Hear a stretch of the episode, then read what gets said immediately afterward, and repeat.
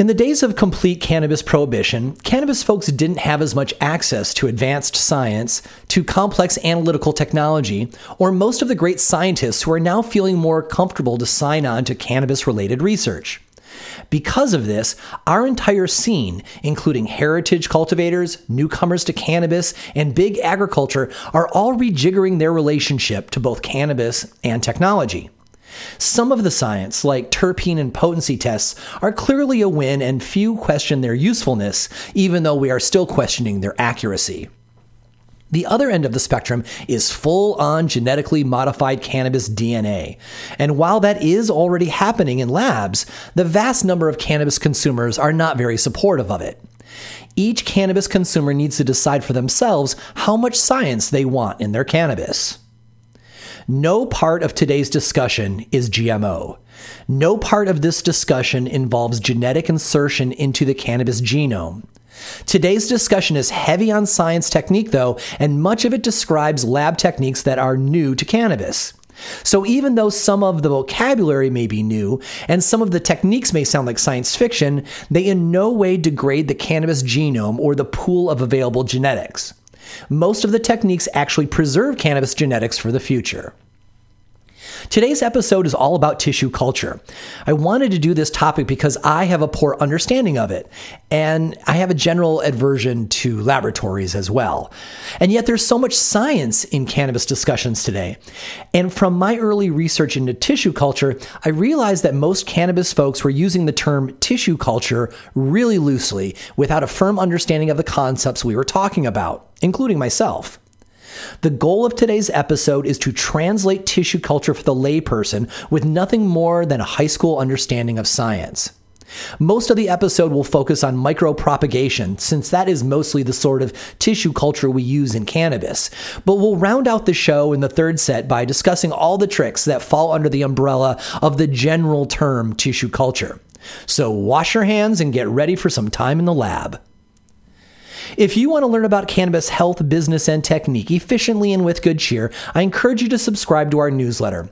We'll send you new podcast episodes as they come out, delivered right to your inbox, along with commentary on a couple of the most important news items from the week and videos too. Don't rely on social media to let you know when a new episode is published. Sign up for the updates to make sure you don't miss an episode. Also, we're giving away very cool prizes to folks who are signed up to receive the newsletter. There's nothing else you need to do to win except receive that newsletter. This month, we are giving away two prize packs, each with a bag of Happy Endings Root Stimulation Tea Mix and Ocean Bounty Flowering Tea Mix from our friends at Green Bicycles. Kevin Jodrey turned me on to this mix about five years ago, and I've been using it in my gardens ever since. So go to shapingfire.com to sign up for the newsletter and be entered into this month's and all future newsletter prize drawings. You are listening to Shaping Fire, and I am your host, Shango Los. Today, my guest is Ryan Lee. Ryan is a professional cannabis researcher and plant breeder specializing in cultivar design and the inheritance of the therapeutic compounds in cannabis. His background training is in neuroscience and studying the endocannabinoid system with a strong focus on genetics. His postgrad work at the University of British Columbia was in plant breeding and biotechnology. Ryan Lee is founder of Chimera Genetic Resource Management and the Chemovar Corporation. Chimera is essentially a seed bank and cannabis germplasm firm operating in Europe for 20 years. Chemovar Corporation is based in Canada and focuses on breeding specialty cannabis varieties, laboratory analytics, cultivation consulting, cultivar selection and germplasm sourcing, licensing and importation for licensed producers. Chemovar has guided clients worldwide to navigate international regulations surrounding the movement of cannabis genetic material. Ryan recently appeared on Shaping Fire episode 64 about feminized seeds and female only breeding. Today, we're going to talk about the application of tissue culture techniques in cannabis cultivation. Welcome to the show, Ryan. Welcome back, brother. Thanks so much for having me again, Shango. So, man, let's let's start by clarifying what tissue culture really is, because I think most folks throw around that term pretty darn loosely. Um, would you give us a quick overview of like the total breadth of the term, but then hone in a bit more on what people in the cannabis industry usually intend when they use the term tissue culture? Yeah, absolutely. Um, I think tissue culture is really like an overarching term. It's kind of like saying cultivation. There's so many different ways that you can grow a plant, and and tissue culture is really the same thing. Um, when we say tissue culture, really what we're doing is we're culturing plants or parts of plants in a glass test tube or a, um, some type of plastic or glass sterilized vessel, um, and we call those pieces of plants explants. Um, I guess a little bit of history might help. Around the, the turn of the 20th century, like the 1900s, um, scientists were starting to learn about bacteria and fungus and how they could grow these things on petri, dish, uh, petri dishes. And uh, I guess a German biologist wondered if he could do the same thing with plants or plant parts. And so he started harvesting leaves and, you know, cross sections of stems and, and little bits of cells, and they would take the cells and mash them all up and and create something called a suspension culture. And they would see, you know, like we can grow these very small bacteria and fungi, fungi, can we also do the same with plant cells? And that it, that brings up a term called uh, totipotency, which really means the ability of any cell to regenerate a whole plant from that one cell. Is that like stem cells? Yeah, we have uh, cannabis, or not cannabis. All plants have, uh, they're the equivalent of stem cells. We call them callus, which is really, uh, stem cells are what we call undifferentiated tissue. And usually when we make callus, it's uh, de-differentiated tissue. And so that means you might have a cell type that was like, for example, uh, here's a perfect example. When you, when you make cuttings, the, the, the cells along the stem, they're at that point in time, they're stem cells. I don't mean stem cells as in the, uh, they're cells of a, uh, from the stem of a plant. And when we cut those little branches off and expose it to a, a high oxygen, high moisture environment, like you'd find in a, in a rooting puck or a Rockwool cube or something, that, um, that encourages the cell to change its cell type and become a root cell. And so when we actually see uh, roots growing out of the side of a cutting, that's de-differentiation. That, that cell has differentiated itself from a stem type cell to a root type cell. Um, and so we can we can manipulate that process, or we've learned that we can manipulate that process, and we can take very tiny pieces of um, of plants. Like we can section out just the meristem, which is a, a very small structure in the tip of a, a, a plant shoot that produces the entire plantlet, but that's where all the cell division takes place. Um, and it's about the size of a pin, and you can cut those out and grow them on uh, these agar mediums, like we're talking about, and uh, and eventually culture that little piece into a full plant. Is it is it the DNA of the plant that's driving all of this? Because the instructions are there in every single cell. Yeah, I, th- I would consider the meristem actually an organ. So it's an it's not just the DNA; it's uh, an organized cell type that are dividing uh, in a specific genetic program. Um, so it's it's probably a little more advanced than just the DNA. Thinking of it as just the DNA or a couple of cells, it's actually a, a, an, an actively dividing organ. Yeah. All right. So so if we've got this big umbrella which is tissue culture and and you know over the course of the show we're going to talk about a bunch of things that are under this umbrella of tissue culture. Um, my I guess my best understanding of it is that you know 80 or 90% of what we're doing in cannabis, as far as tissue culture goes, all falls into the subsection of micropropagation. And then the other 10 or 20% are like all this random things that we're going to talk about mostly in the third set. But, but would you, you know, does, am I getting it right that micropropagation is really what just about everybody in cannabis is talking about when we talk about tissue culture, like off the cuff? Yeah, that's really the focus right now. Um, I think that serves an industry need um, to be able to produce large amounts of um, virus-free, mold-free, pest-free plants. Um, and and we can do that using micropropagation. But there's other other types of things that we can do, and um, there's something called a, a, metabolite reactor or a bioreactor.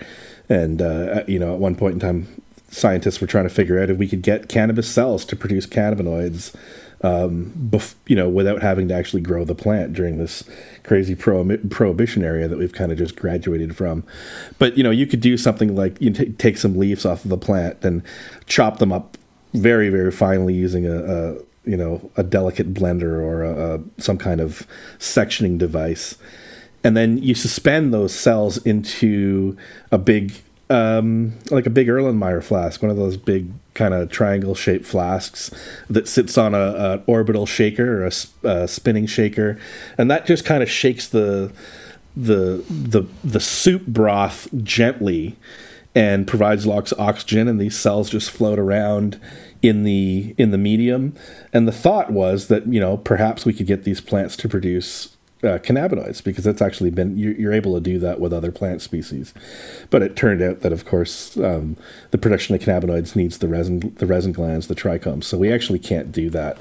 Um, but you can you you can use that same technique to, to grow embryos or produce something called artificial seeds, which which are essentially little shoot tips encased in a like an alginate or an agar jelly. It looks like a little jelly bean and I'll try to put some of those up on my uh, Instagram page so people can see those while we're we're talking about it. Yeah, but they're just essentially little ways that we can produce different plant parts in in these glass beakers.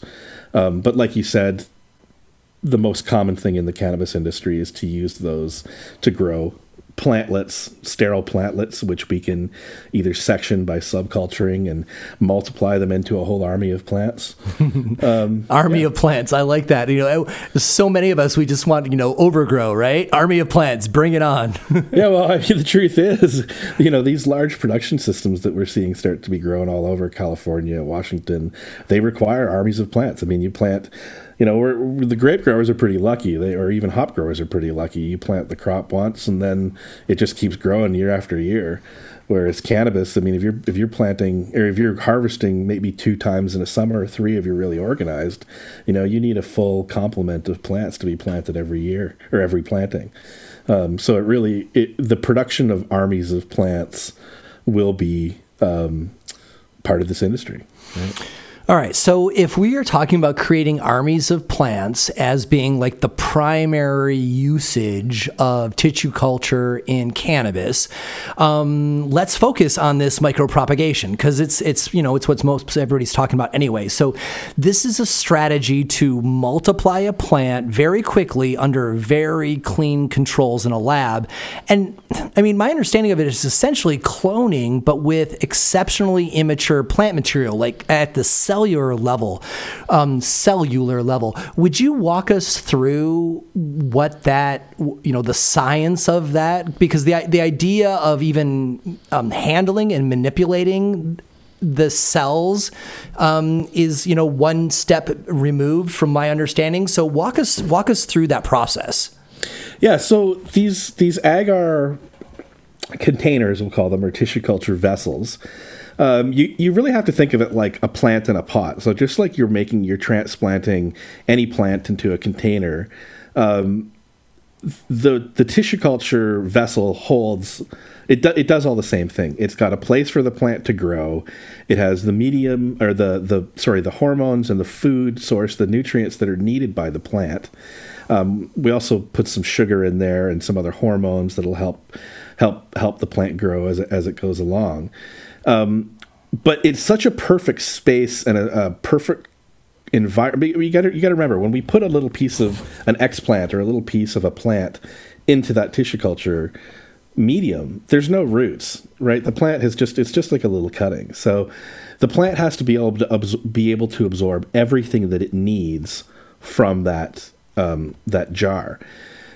And one of the problems is is that that environment is so suited to growing anything, even even other molds and, and bacteria, that if the plant part is not completely sterilized before we put it in the jar, it may bring in a virus or a bacteria or a fungus with it. And that fungus or bacteria will then be able to um, propagate itself much, much more quickly than the the plant part that we've put in there. And so that's what we call contamination of the vessel.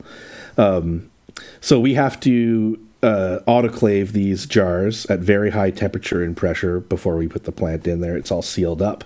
You make your medium, you add your hormones and your food and your sugar, and that all goes in the jar. And then we put it in a pressure cooker or an autoclave, and that sterilizes the plant medium. And so the next step is is cooling that material down and letting the agar harden, and then we use something called a laminar flow hood, which is essentially um, a, a, a, very high quality uh, HEPA filter that creates an airflow um, that passes through this filter process. So any air that comes in contact with the plant has actually had all the fungus and, and viruses and bacteria been removed from the plant. Uh, is, is, that the, the same kind of hood that I'm talking about with people who are growing psilocybin mushrooms? Very similar. Yeah. yeah. very similar. Same kind of process. Again, the same with the idea is that you want to maintain sterility. Like you really want the only organism that you're putting into the pot is your target. To be, yeah, your target. So either cannabis or, like you said, mushrooms. Before we go case. on, let me let's break down a little bit about this uh, this petri dish. So so first of all, um, what's what's agar? Agar is like um, it's an extract from seaweed. I mean, if you're walking by the seaside, you, you can you sometimes you pick up seaside and they've got these little kind of like jelly balls on them or whatever. Um, it's that kind of thing. So they take it and they, ex, you know, they'll they'll extract it from these these plants, boil it all down, and purify it. And really, all of it, all that it does is it gives a matrix. Um, it adds some solidify. It's a solidifying agent for your liquid like we were talking about the bioreactors before or, or, the embryo culture reactors if you have these little plant parts in sugar water with all the right nutrients and hormones and the the your solution is actively moving around so that it's being oxygenated you can actually grow these plant parts just in the liquid um, but the agar adds like a, a solid aspect to that it just solidifies the medium and it kind of makes it more stable um, you know we can the plant can remain upright in in that agar. So is it kind of like a neutral and inert thing? Absolutely. Okay, yeah, I get it. So it's just they're kind of kind of like to hold shit there. Yeah, it's just mm. it's just a medium. All right. So then you also said that uh, in this agar, um, you're putting these, uh, you know, tiny plant cuttings. Well, like we've we're already talking about at a cellular level, right? And I, you know, when I make a clone, it's a pretty big cutting. So how small of the cuttings are placed in these petri dishes? Like, are we talking about like you know an inch that we've cut with a scalpel or are we talking about like a sliver? Like what how small is small? Yeah well they they uh, ideally you, you want them to be small because the bigger the bigger the plant the more opportunity that we're going to have missed some of um, the bacteria or the viruses or the molds in our sterilization process. So we want to get down to pretty small just by getting down to a pretty small part like a centimeter part, you can go that small you can it depend like again we're talking you know we can do all these different types of medium. You can actually use pieces of leaf you can use cross sections of stems you can try to do roots um, or you can grow the meristem like i was talking about or or even the auxiliary bud. Like you know if you imagine a plant that's growing we've got the shoots coming off the top and then you might have say three leaves coming off uh, you know two on one side of the stem and one on the other side and everywhere that a leaf stem or the petiole meets the the main stem junction, that's there's a, a, a, space where a new branch will grow, and any grower knows this if you if you watch plants that the leaf that the, the new shoots always come out between a leaf and the stem, and so that little spot on the on the crotch of the you can call it the crotch of the the plant in between the stem and the shoot that actually has um, what it was called an auxiliary bud or a, and that is just the place on the plant where that shoot will grow. And so we can actually cut we can actually cut all the, the, the leaves off and and just plant the node where that piece of the the shoot will grow. And so there's no you got to consider there's no leaves right? We've cut them all off. And so because there's no leaves that plant can't harvest CO2 from the air right? And so we've put sugar um, into the medium directly because photo sugar is sugars are the byproduct of photosynthesis. So by putting sugar in the medium, we kind of bypass that photosynthesis step and allow the plant to have access to these uh, these molecules so they can just incorporate them rather than having to synthesize them themselves. So is that little growth that occurs in the crotch? Uh, is th- is that the meristem? Yeah, there is a there is a meristem in the axillary bud. Yeah. So, so, so define that, would you, meristem? Well, so the meristem is it's kind of like the center of generation for all the plants like if you look at the top of a, uh, a growing plant where the leaves are growing and you can you know you can get in there and fold the leaves down and try to get to that most central point that most central point where everything is growing out of is the meristem so um, you know, it, think of it like a worm. Like I don't know if people have ever heard of this experiment where you can take a worm and cut it in half, and both halves will live. They and they can regenerate their own parts. It's kind of the same with cannabis plant. Anywhere that there's a, an auxiliary or an uh, or a uh, an apical meristem, and the apical meristem is just the one on the very top of the plant. That thing can generate an entire new plant from it. So kind of think of it like the the source code. You know what I mean? That's like the is is the central meristemness of the cannabis plant only uh, present in certain parts of the plant, or is it uh, everywhere? because you know so, like like you know i'm not super good at making clones right and like you know i have put a lot of effort into making my cone or my clone uh, cuts you know, right there at the point where the you know the new growth of the leaves are on the side. So I'm like, oh, this is supposed to be where all the, the, the new hormones are, and I'm like really careful. But but are you telling me that like most of the plant can be used as a clone in kind of like a random way, or or are, are these meristems only a few places on the plant? No, anywhere anywhere that the stem meets a leaf junction, there's going to be a meristem. Oh, I see. Okay. Um, so, but using tissue culture, we can actually also get the plant to produce new meristems from other parts of tissues where they don't exist. So, you know, yeah, it's kind of a weird thing, but we can we can take a leaf and grow what we call. Uh, people might have noticed when you when you're rooting cuttings, for example, they go th- the, the the stem goes through a stage before the roots start growing out where they kind of swell a little bit and they become a, like a little bit of a rough bumpy texture that's called callus, and callus is kind of the intermediate, or what we think of as the as the stem cell. It's dedifferentiated tissue. It's tissue that's kind of it, it hasn't been genetically destined to do anything, so it can kind of become anything at that point in time. Callus can become a root. It can be encouraged to become a shoot.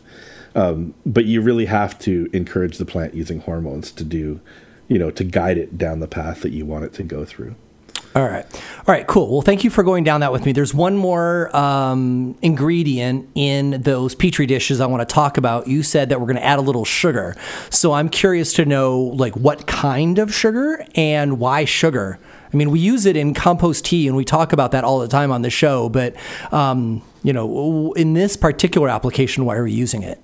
So, like I said, sugar, you know, sugar is the end result of photosynthesis um, light comes in, it hits the cells in the leaf, and there's a whole reaction that happens. But what essentially comes out the other end is sugar.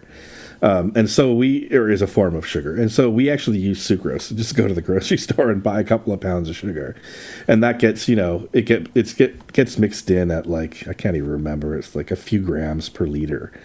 Um, and and so essentially we bypass the photosynthesis. And we just put the sugar directly into the into the food source and that way the plant has a carbon source. Because like i said if you cut off all the leaves and we're just trying to grow a little auxiliary bud from a small piece of stem and there's no leaf there's no way for the plant to harvest co2 from the air or the explant to harvest co2 from the air. That makes sense. And so we kind of bypass that process and put the sugar right into the into the medium so that the plant can actually suck that up through um, you know the the piece of the plant that's in contact with the medium.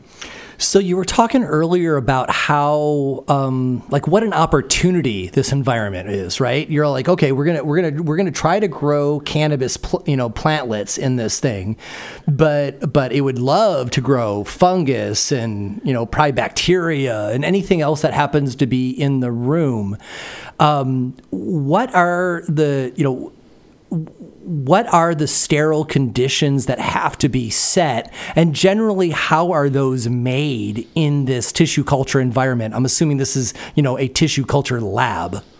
Yeah, it's all done in the lab, but I think I like to use the the cut finger analogy. So I mean, if you're out working away in, in the garden or in your shop or whatever, and you cut your finger, you get a big old deep gash on your finger the first thing you do is you run it underwater and take the blood away, but you want to sterilize it, right? You want to clean it up so that there's no bacteria or things that are going to start growing in the cut because our bodies, you know, the inside of your body, we've got all these nutrients. It's like a perfect place for a bacteria to come and set up home.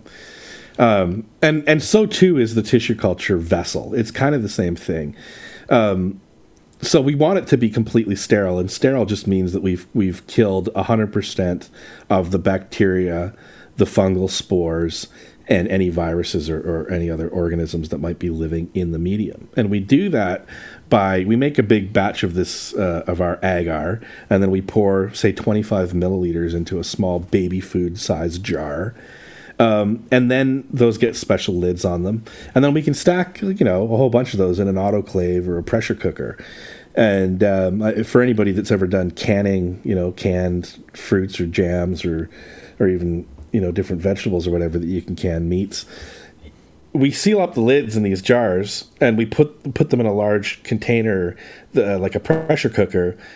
That's essentially like a big it's more or less a bomb. It's like a big metal container um, that we heat from the bottom. And we, we put water in the container, obviously. We seal it all up and then we heat it from the bottom. And the the heating it from the bottom creates a steam inside this big vessel. And so you have all these big really locks and tighteners and fasteners that hold the lid down. I mean, it's a serious piece of equipment. And we actually by by letting the steam build up, it gets to a really high temperature, but the pressure also increases immensely inside this vessel, and um, that is that will actually sterilize anything that's in the jar. It kills all the bacteria and it kills all the the funguses, fungal spores, or anything that are in the medium. So that when we take it off uh, the stove and we let it cool back down and releasing the st- uh, the steam from the container, those jars can then be taken over to the laminar flow hood. You actually take the whole autoclave or the whole not the whole autoclave but the whole container over to your laminar flow hood. And we, we take the jars out and let them cool in the laminar flow.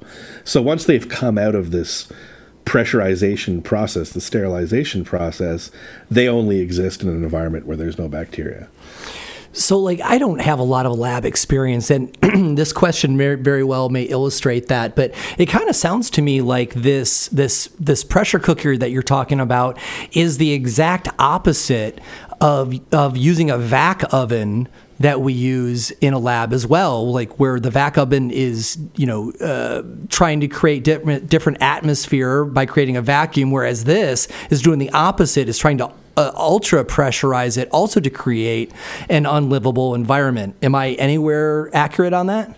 That's exactly what it does. Oh, it, hot, it, hot damn. It, it, it, creates an unlivable environment. Right on. And so that anything that's gone through the process dies. And then from that point on, it's what we call sterile. And so think of, you know, when we were, talking about the laboratory or the, the laminar flow hood, this sterile air environment, think of that literally like a surgical suite or a surgical room um, you know, when when the doctors and the nurses go in to do surgery, they're all gowned up. They've got special gloves on and masks on that are stopping them from breathing. You know, just like everybody knows about masks during COVID, right? I mean, it's the same process. You want your doctors to have on a mask so that they're not blowing out bacteria into the open patient that's lying in front of them, right? Mm-hmm. And and that's kind of like this. Think of you can kind of think of the sterile uh, jar as like the patient, right? Anytime you open it, um, there's a risk that we're going to introduce again either a virus, a bacteria, a pest, or or uh, some fungus into it. And we really this whole process we want to do in the absence of all those organisms. All right. now that we've established really well, really, really well, what are in these petri dishes, um, let's kind of reorient ourselves. So, so explain how the cannabis industry right now is using uh, this for um, for cultivation. Is is one of these petri dishes going to make a gazillion plantlets and all these like like little tiny ass clones, or is it is, is it going to be one petri dish per clone? Uh, no, no, it really won't be one petri dish per clone. At the end of the stage, it gets to be that. But so when we think about it, there's really a few parts to tissue culture. The first part is the sterilization, and then what we go into something called initiation, where we actually put the the sterile piece of plant material into the jar. If you put that plant material into the jar and lid, put the lid on, take it to your sterile culture room, that plant will actually grow inside the jar for say two weeks. Okay, and then after two weeks, you come back along. You can take that plant part or that grown plant part out of the jar under laminar flow again in this sterile environment and you can cut it up into probably two or three or maybe five new shoots and plant each of them again in their own jar. And that's called subculturing where we actually take one culture vessel we take it out divide it into multiple plant parts and then create five new vessels okay? In doing that we've skipped the step of having to sterilize five times those individual plants that are going in. So the the beauty of subculturing is that you can you, can mul- you can essentially multiply your plant material without having to go through the initiation process again. Okay, so so if you think of of doing that, one plant goes into the jar, two weeks of vegetative growth. We take it out. You've now got a plant that we can cut out five plant parts. Each of those goes into their own individual jar. They can go back into the culture room for another two weeks. And then what comes out is 25 plants. Right? So over it, kinda, it reminds me of mothers, right? Just like regular old mothers. Yeah, it is. It's very in the same way. It is very much like the mother process. But the, the mothering process is all done in a greenhouse environment or a grower environment, and you're subject to bacteria and molds and fungus and anything else that's floating around in the air or what's brought in with, um, you know, the cultivators as they come in and out. Maybe they're bringing bugs in on their clothes. So it's it's just a different way of doing the same thing uh, in a sterile environment. And you can imagine the logarithmic curve that you get, you know, after, like I said, if you go 1 to 5, 5 to 25, the next multiplication is 125, the next multiplication is, you know, we're well over 600. So it, it, it really starts to grow exponentially. Um, and so that's, that's, it, it takes a period of time. I mean, you're not going to, you know, if you want to plant a million cuttings in a year, you have to start today, right? But it does allow you to hit this critical mass where the the like I said, the multiplication becomes exponential. So, all right. So if we we've got this one original plant um, for for lack of vocabulary, I'm going to call this the mother, right? This is the plant that we want to make a bunch of because we want to micropropagate it because we're going to fill our field, our cultivation facility with it, or whatever.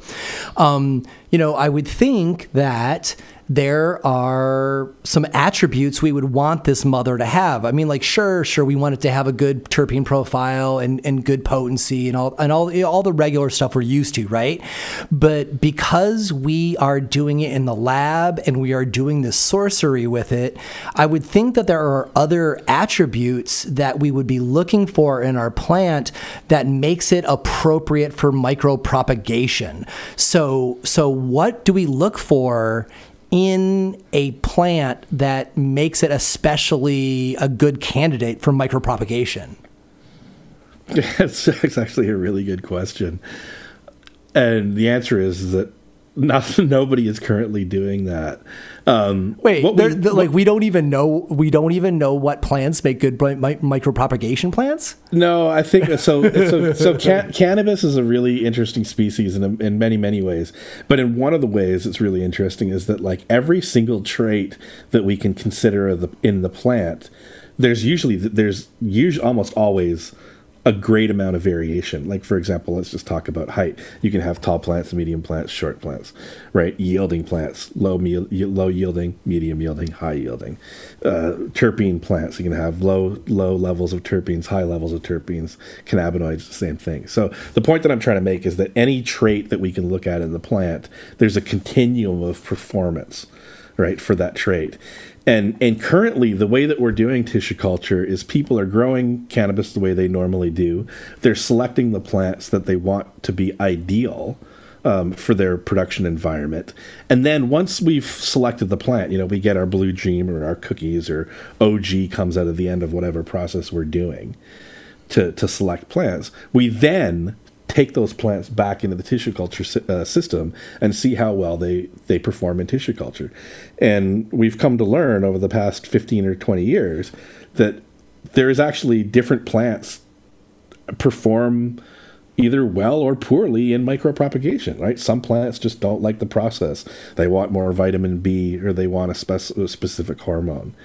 Um, they just don't grow quickly when you put them in into tissue culture. So it might be in the future that the question of does this plant propagate well under tissue culture is actually a criteria that we use for um, selecting individual plants. But currently, we're not doing that man, I can't I can't think that we're too far off from that. You know, with the with the in- increased interest in corporate ag and everything, and these like crazy huge fields they've got in California now.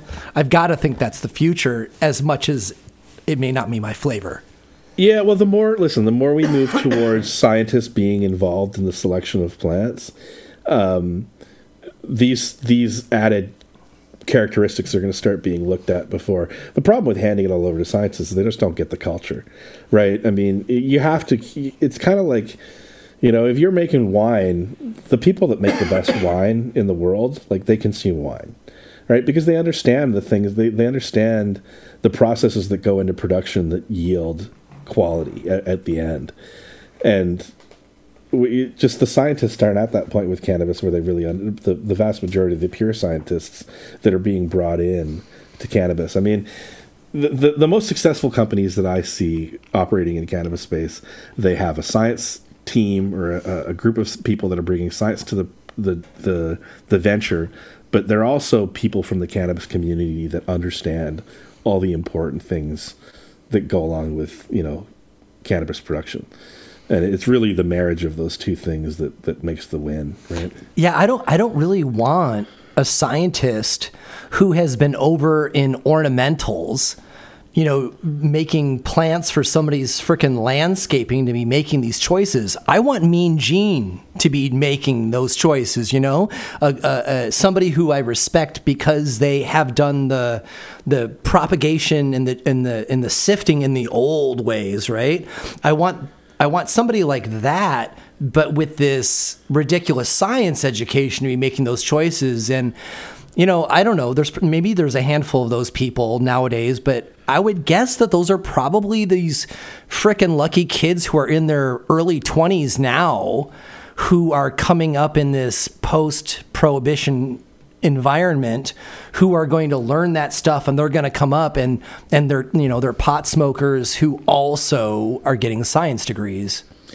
Yeah well you know i th- i see plant breeding or plant improvements as really it's not a one man sport it's a team sport hmm. right and it's kind of one of those situations where it's like it takes teamwork to drape, make the dream work, right? Like, you know, it's it's a cheesy thing, but it's like if you could pair, you know, a Mean Gene with a really high advanced uh, plant scientist that understands things about plants that maybe Mean Gene doesn't understand, or someone like myself doesn't understand, that you can actually, you know, get a lot farther of the synergy between the experience, the two those two different worlds of experience meeting together or being married together. That's great. I, I, I, can already start to imagine the teams that I want to put together now. Um, all right, so we should probably take our first commercial break. Thank you very much, Ryan. Uh, you are listening to Shaping Fire, and my guest today is cannabis geneticist Ryan Lee. With the national hemp program in flux due to stringent THC testing requirements, brothers Seth and Eric Crawford continue to release seeds to hemp farmers that will be legal, no matter how you grow them or when you test them. These new varieties from Oregon CBD seeds have substantial amounts of CBDV, CBGV, CBCV, and THCV while always staying below the 0.3% THC limit and guaranteeing compliant crops for farmers every time. Also, these new varieties cannot be pollinated by your neighbor's uncontrolled pollen or a rogue male in your own crop either. Oregon CBD seeds are non GMO certified too. Oregon CBD Seeds was founded and funded in 2015 by Seth and Eric, maxing out their personal credit cards without outside investment. They continued to refuse outside investment that would change their company culture. Oregon CBD grows tons of fresh food on their research farms for local food banks. Literally tons of food. They also give away tens of thousands of pounds of R&D flour to patients. As their company began to succeed, Seth and Eric started donating money to the cannabis medicine and hemp fiber cause too by giving millions of dollars to Oregon State University in order to establish the world's leading cannabis genomics research program. And they treat their employees right. Oregon CBD pays for full health and dental coverage for their employees, a 401k program, and their minimum starting wage is 20 bucks an hour. Plus everyone shares food from the farms. Seth has been on Shaping Fire a few times to talk about novel cannabinoids. You can check out episodes 25 and 37 on CBD cultivars and the hemp market, episode 66 on triploid cannabis genetics, and the very first Shaping Fire Live, episode 47, with Seth and soil expert Jeff Lowenfels talking about autoflowers. If you are a hemp farmer and you want to grow reliable seeds that are sure to thrive and pass testing, check out OregonCBDSeeds.com to learn more about buying seeds for the 2021 season. That's OregonCBDSeeds.com. Sufficient dissolved oxygen in the root zone is a challenge. Gaia's brand of ultra ultrafine nanobubble systems will help your garden thrive in ways you may not have considered. No matter if you grow in soil, hydroponics, or aquaponics, Gaia's ultrafine nanobubble systems will increase your dissolved oxygen and increase your yield. Often, the first sign of inadequate oxygen supply to the roots is wilting of the plant under warm conditions and high light levels. Insufficient oxygen results in an accumulation of toxins and an insufficient amount of water and mineral absorption. If oxygen starvation continues, mineral deficiencies will begin to show, roots die back, and plants will become stunted.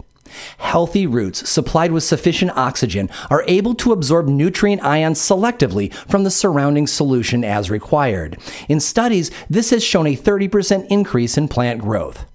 Not only do ultrafine oxygen bubbles allow your plants to thrive, but they will keep your drip lines and irrigation pipes and plumbing clean too, because algae, pythium, and other invasive species only survive in low oxygen environments and the Gaia system only costs about $2 per day to run. Gaia ultrafine oxygen nanobubblers are also great for making compost teas and wildcrafted nutrient teas. The smaller bubbles of truly dissolved oxygen allow more microbes to reproduce faster. Go to Gaia's website at h2o5.com to learn more about using dissolved oxygen and how to purchase this simple yet amazing technology. That's h2o5.com. As cannabis regulations become more demanding and consumers become more educated, it is increasingly important to avoid the use of chemical pesticides when cultivating cannabis.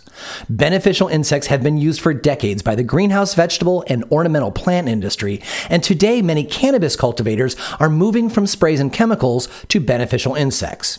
Koppert Biological Systems has the beneficial insects, mites, and nematodes, microbials, sticky cards, and air distribution units you need to partner with nature to defend your garden. Whether you manage acres of canopy or have a simple grow tent in your home, Koppert is ready to help answer your questions and help you transition away from chemical sprays towards clean and natural solutions. Since 1967, Koppert has assisted growers in identifying pests and devising reliable solutions while providing healthy insects and mites that will protect your yield. Since the 1990s, Koppert has been a leader in cannabis pest and disease control worldwide and have highly trained consultants to assist you in Canada and the US from coast to coast. No matter where you live, Koppert Biological Systems can help. Visit Koppert.com, choose your country, and get detailed information. That's Koppert, K O P P E R T.com. For the most up to date cannabis related biological control information, you can also check out their Instagram at Koppert Canada. You know getting away from pesticides is good for health and good for business, and Koppert is ready to help. Visit Koppert.com today. Welcome back. You are listening to Shaping Fire. I am your host, Shango Los, and our guest this week is cannabis geneticist Ryan Lee. So now we have selected our mother plant. We have harvested plantlets. We have incubated and multiplied them in the agar growing medium. Let's talk about transitioning them to the garden. So, how do we move the plants from the growing solution in these petri dishes to rooting into soil and becoming plants? Okay, it's a it's a really good question. I think we should probably walk through the whole process. We've already started the process, but um, there's different phases in tissue culture, and so we we start with our explant, which is the piece of the plant that we've cut off, which is then sterilized and initiated into the tissue culture process or into the jar.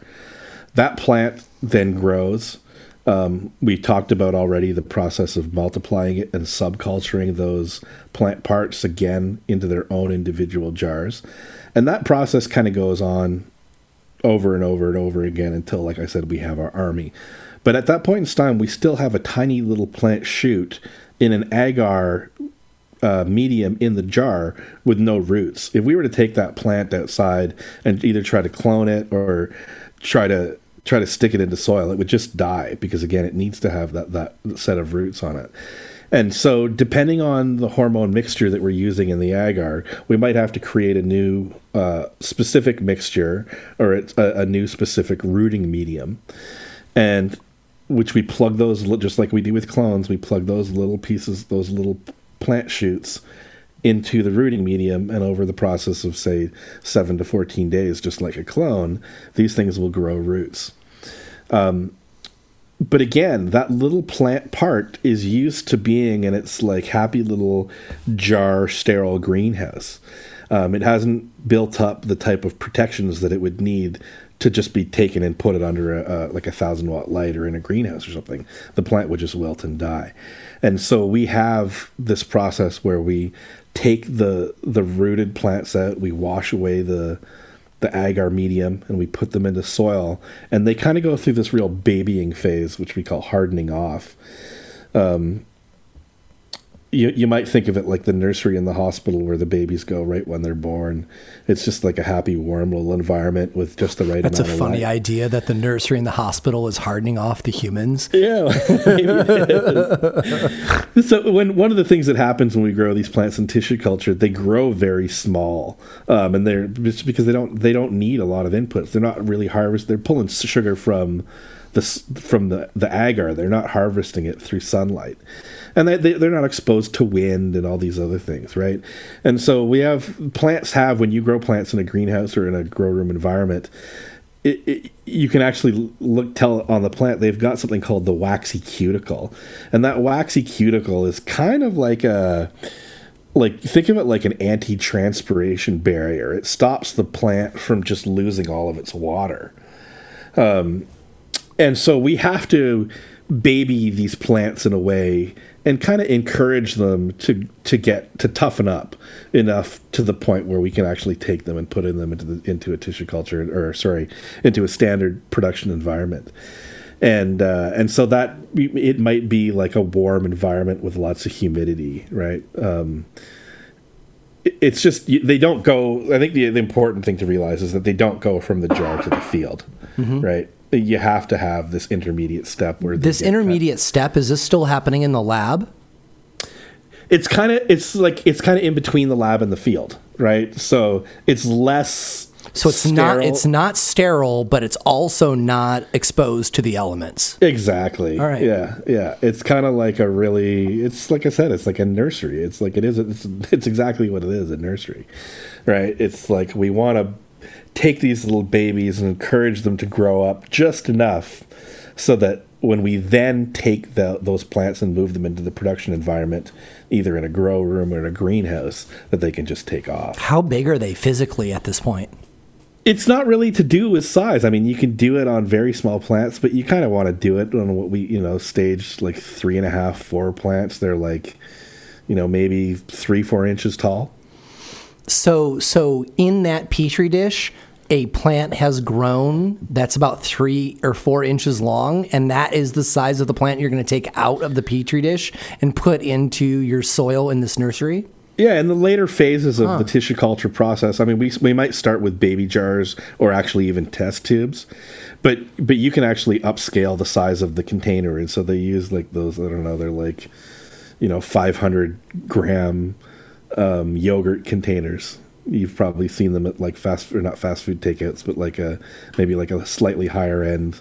You know, vegetarian takeout. It's like Yeah, a yeah. clear, clear polypropylene. So, so they're container. actually like like transplanting. They're potting them up, even in micropropagation in the lab. Yeah, as they get too small, you know, if you're growing these little trees, they they, they, li- it literally looks like a, a two foot tall bush, but it all happens in the size of a baby jar, a baby food jar, hmm.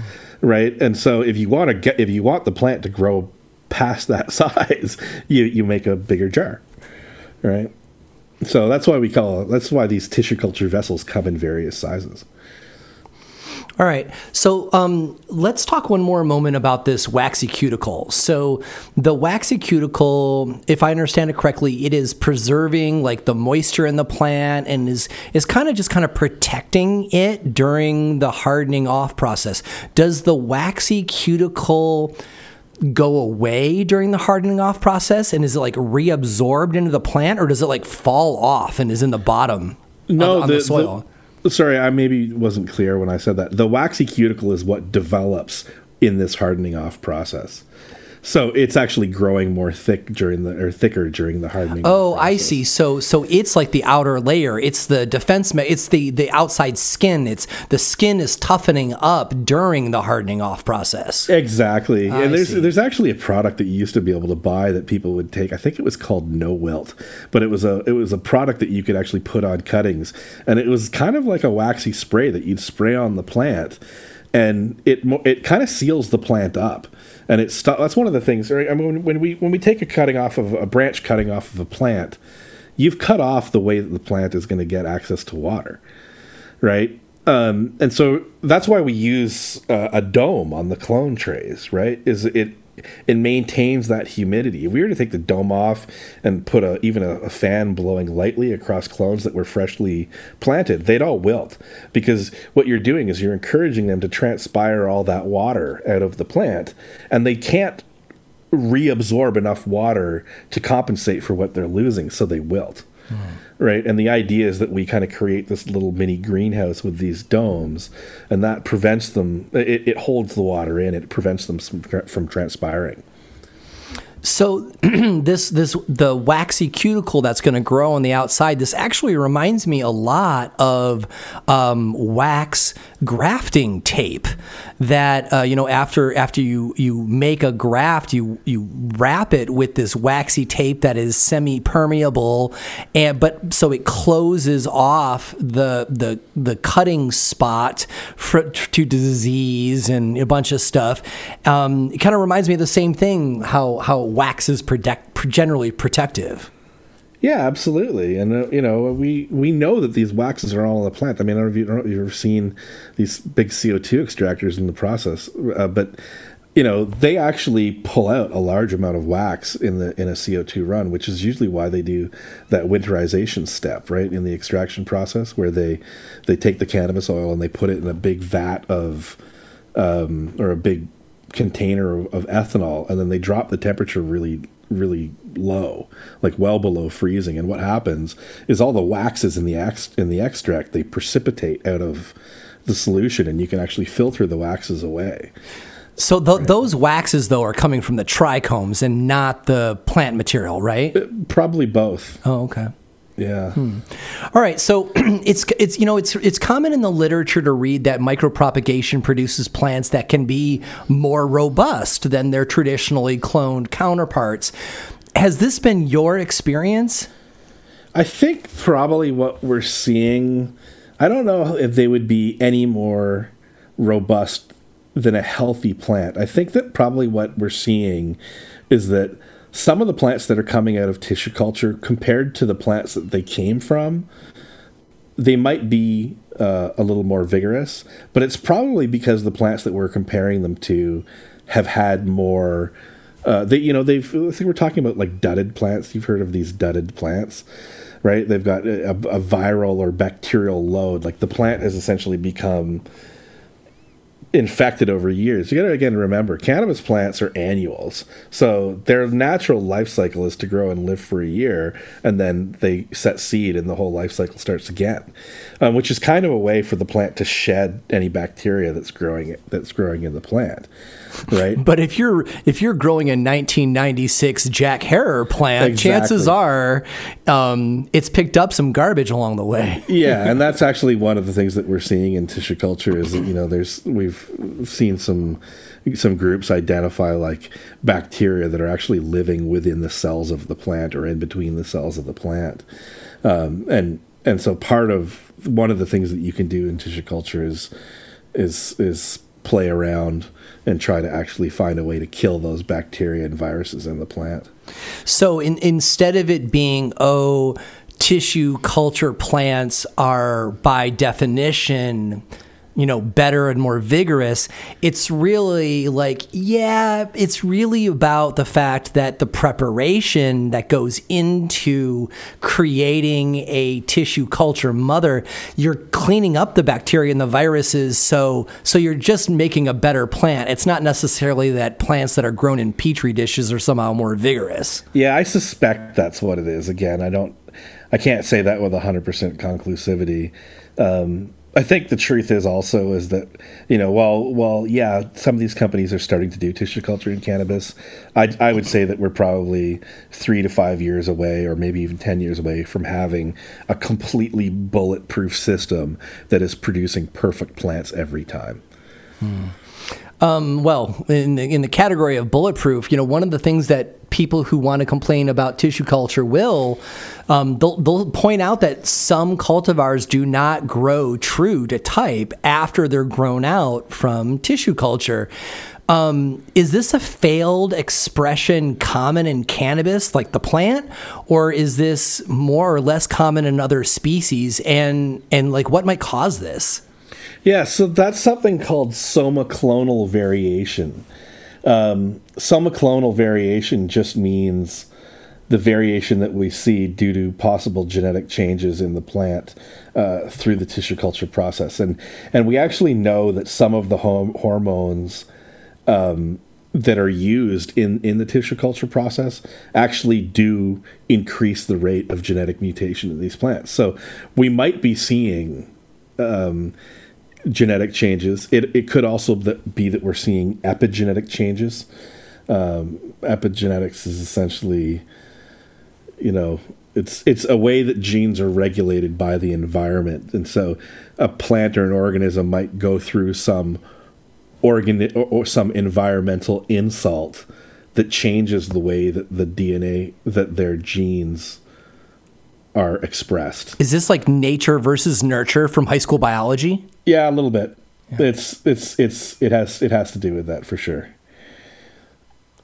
So so let's let's hit on that a little bit more then because I find this interesting. So did you just say that like you know i mean i know people are use, use the term epigenetics a lot and you know one of my favorite breeders modern epigenetics is making cannabis seeds but uh, you know the, the word epigenetics i'm not like super intimate with are you suggesting that um, environmental stresses c- can change the dna they they change the way the dna is expressed and so yeah, the, like there's something called DNA methylation, and so there's these little tags that can be put on a DNA which say transcribe this gene or don't. So the DNA itself doesn't really change, but it's what's being altered is the regulation of those genes. And so epigenetics literally means above genetics or standing upon genetics is really what epigenetics means. And so this is a type of regulation that occurs on the DNA without changing the DNA.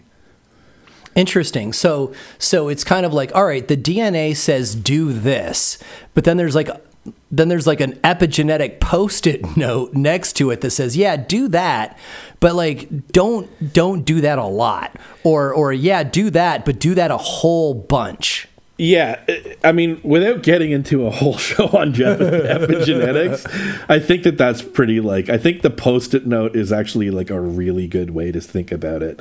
You've got your little piece of machinery that comes along and it reads the DNA and it encounters the post-it note, and that post-it note is an is a little instruction that says, "Hey, read this DNA a little bit differently." And so the the the message that's on the post-it notes would that be considered somal clonal variation? No, somal clonal variation is the it's like the change in the observable observable phenotype is how I would describe it. So, so the somal clonal variation is the variation from the nurture, not the nature. Exactly. All right, I got that. Yeah, it's it's the off type. It's the, like I said, it's the way we put known genetics in, and two percent of those plants that come back out look different. Those are somaclonal variants. Yeah, like like you know, getting getting if I if I get genetics up here in the Pacific Northwest that grow totally kick ass in Humboldt, and I bring it here, and people are like, "Oh, that's not that plant." You can tell by the photograph, and I'm like, "Yeah, well, you know, I got it from Jodrey, and it's definitely from Humboldt, but our weather here sucks, and so I'm experiencing somaclonal variation." Well, that's yeah, that's really environmental differences. All right, I, I went um, a little I, too far. yeah, it's it's really the variation that we see coming out of the tissue culture process. I, and I wouldn't try to extrapolate extrapolate it past that. But we do know, for example, there's a there's one chemical that was really used a lot um, in in cannabis tissue culture called thidiazuron or TDZ. And TDZ is known to cause genetic mutations, right? Or at least to increase the frequency of genetic mutations. And so by using some of these hormones in the process, yeah, we can lead to changes um, in the plant. There, there, can be changes in the process, and that's that's really part of what we want to do is monitor these these types so that we can make sure that as we're cloning, you know, you don't want to take a, a variant or an off type and then use that to start your whole new subculturing process, because everything that every plant that comes from that cell line is going to be changed, right? And the idea is that we want to be have them being true to type, aka blue dream or whatever the variety is, right? Mm-hmm. You want you want to use the plant that is true the truest expression of the genetics that you want. Exactly.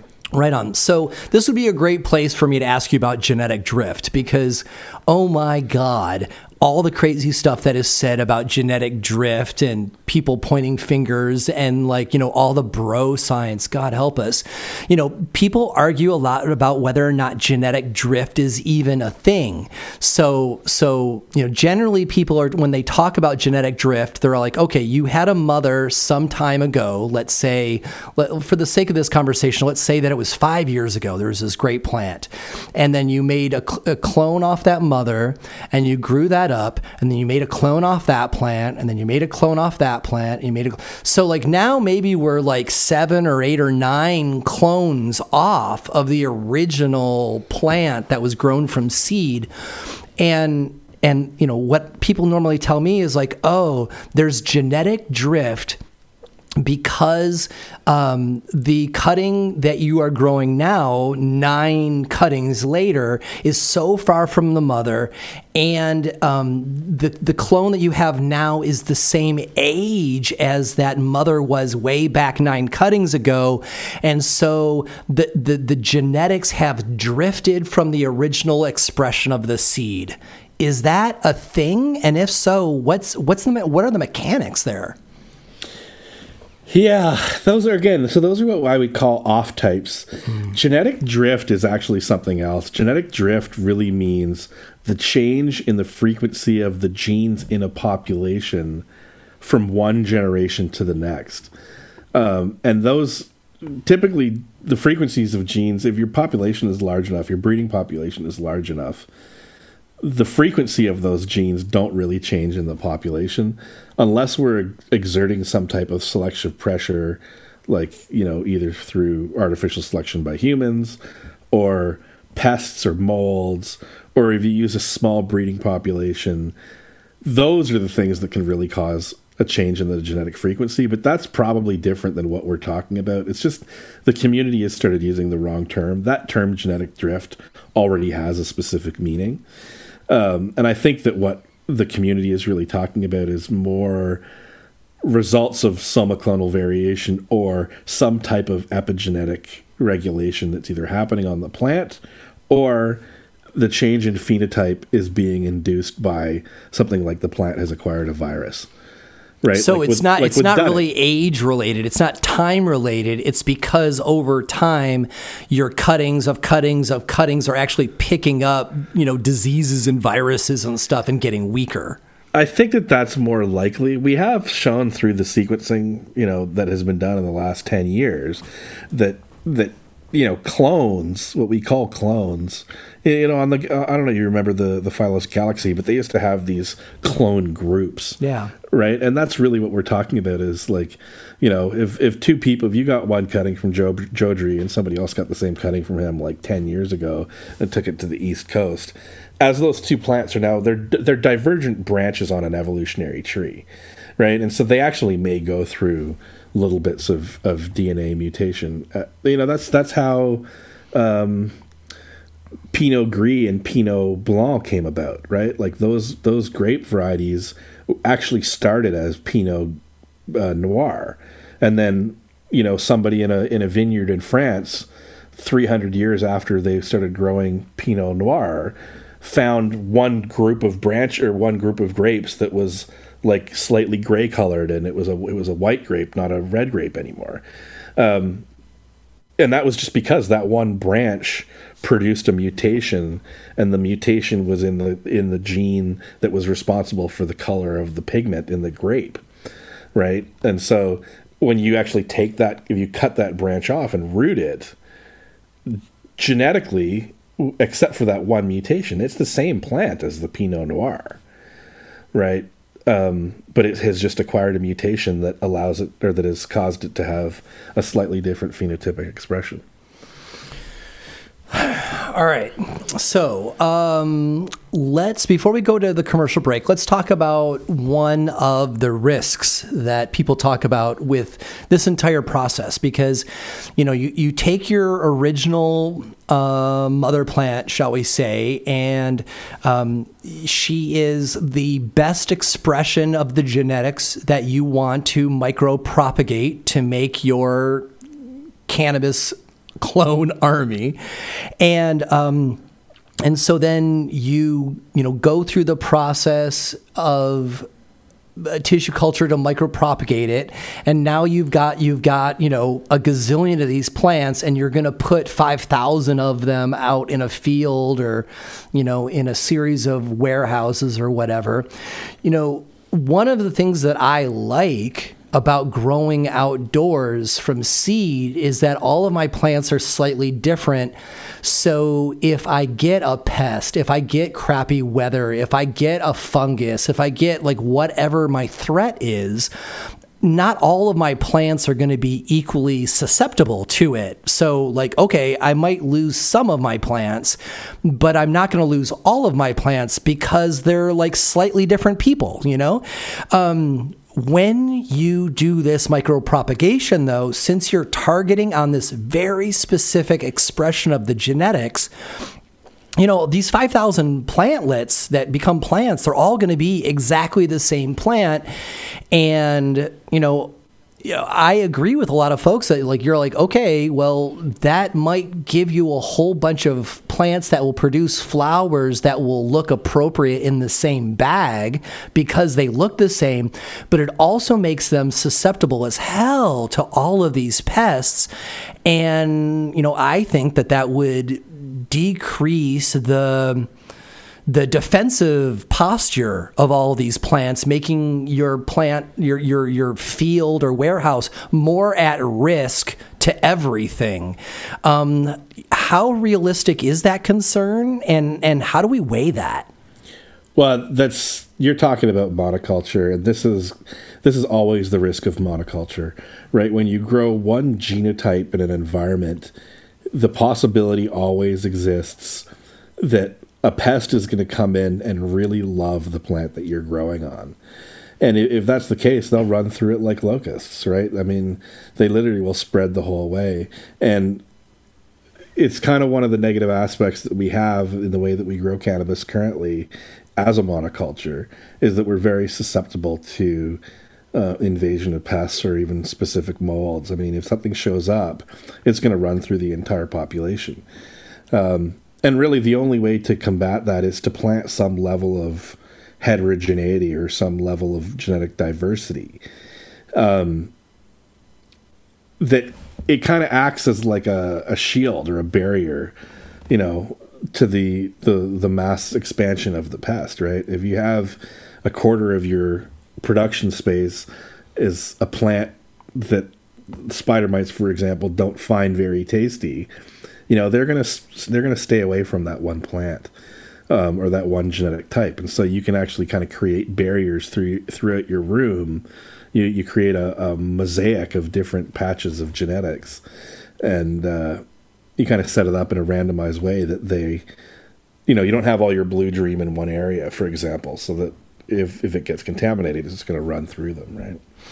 All right. But yeah, it's, this it's is a good, re- I, my follow up is really freaking specific, so I hope I can get us all the way there. So here, so so you said that we want to decrease the risk of the monoculture by creating this mosaic with different genetics, and so my question is: Is this mosaic of different genetics all cannabis plants? So like you know, to use your example, plant one is a, a, blue dream, but then plant two would be Skittles, and then plant three would be wedding cake or whatever, and and then and then like you know, plant five would be blue dream again, so that plants two, three, and four have got different genetics and may not be as attractive to whatever the pest or, or fungus is that's attacking plant one. Now, do you mean that? Or we talk a ton about polyculture on this show because I'm a big fan of. Um, you know, planting cannabis plants alongside other plants like comfrey or whatever, and because those plants might might attract the pests or repel the pests um, because of their terpene profile, depending on the nature of the plant. So, are you saying that that you know the better solution for monoculture as we've been talking about it now is to produce is to plant you know five or more different types of cannabis plants but interweave them? Or are you saying no no no you can actually do a whole field of one variety of cannabis plant but then we want to solve it with all these different um, species of plants You can do it both ways. I think for the context of this discussion, I mean, it, it's more about planting different types of cannabis. I wouldn't intersperse them plant by plant. That's just not an efficient way to either plant or grow or track, you know, through production. You might do blocks of, say, you know, whatever, 20 by 20 or 100 by 100 um, of one genetic type. And then you, you, you rotate your blocks right? Um, in in a in a completely integrated system, I think that we're going to start to see more farms, more small farms that aren't just growing cannabis; that they're adding cannabis as a value added product to their production of what they can grow on their farm. I mean, they'll grow their blueberries and their garlic or whatever flowers they're going to grow, and then like a little bit of cannabis that helps with the bills. Um, and I see that the future of cannabis being really integrated into more of a holistic system, a holistic production system. Um, one step less advanced, though, is even in a cannabis grow, is if you're say you're growing five varieties, that you don't just have one big block of each of those five varieties, that you have many blocks of those different varieties interspersed. Yeah, you know that idea of growing your blueberries or whatever and then cannabis around it was what I really thought we were signing up for when we started going down this legalization path. In my head cannabis was going to save the family farm you know because you could take the the sales pressure off of the vegetables or the fruit that has to be harvested at a very specific time and brought to market there's so much pressure on the family farm for these these you know smaller margin plants for food. I loved the idea of like oh you know, do a row of your your fruit tree and then a row of your cannabis plant right? And then the the cannabis plant can make sure that the mortgage is paid and then you can make a you know a good profit but at a lower margin off of whatever your food plant is. And we save the family farm. But you know, unfortunately, like no states are are encouraging that with their regulations, and I think that it's I think it's a disappointment. Yeah, we're allowing it a little bit up here in Canada, and I've seen a few um, smaller farms try to integrate cannabis. Unfortunately, they don't do it in a professional enough way. Like you really, you you know, growers know what they're doing at this point in time, but I think that like as an industry, we're still in the very nascent you know we're in the nascent stage where you know we're trying out big large public companies and they're not really working out because they just produce a bunch of garbage it's hard to to maintain that level of quality when you scale it yeah. right and i think that there is going to be a sweet spot but you the smaller family farms also need to learn how to integrate that information in um, and it's actually something that you know Oregon and Southern Washington, even Northern California, there's there there's some people that are really doing it right. Um, but I think that it's going to be a learned experience that, that people need to learn how to integrate. Yeah, a good amount of cannabis, not a small amount. I'm not talking like a small amount, but a reasonable amount um, of cannabis that they can grow. They can maintain the level of care and attention that re- is required to produce a crop of the of that level of quality. Because again, you can't in today's market, you can't just produce a bunch of average bud and expect to get a decent paycheck for it on the market. I mean, there's just way too many people growing cannabis, and the stuff that gets turned into THC distillate you know, it doesn't really matter what it looks like because again, you're just going in for that one compound. It's kind of like, you know, farming for high fructose corn sugar, right? Um, but I think that we all recognize that the people that really consume cannabis and are passionate about cannabis, th- those aren't the products that they want to consume, right? They want to consume either really high quality flowers or extracts made from really high quality flowers.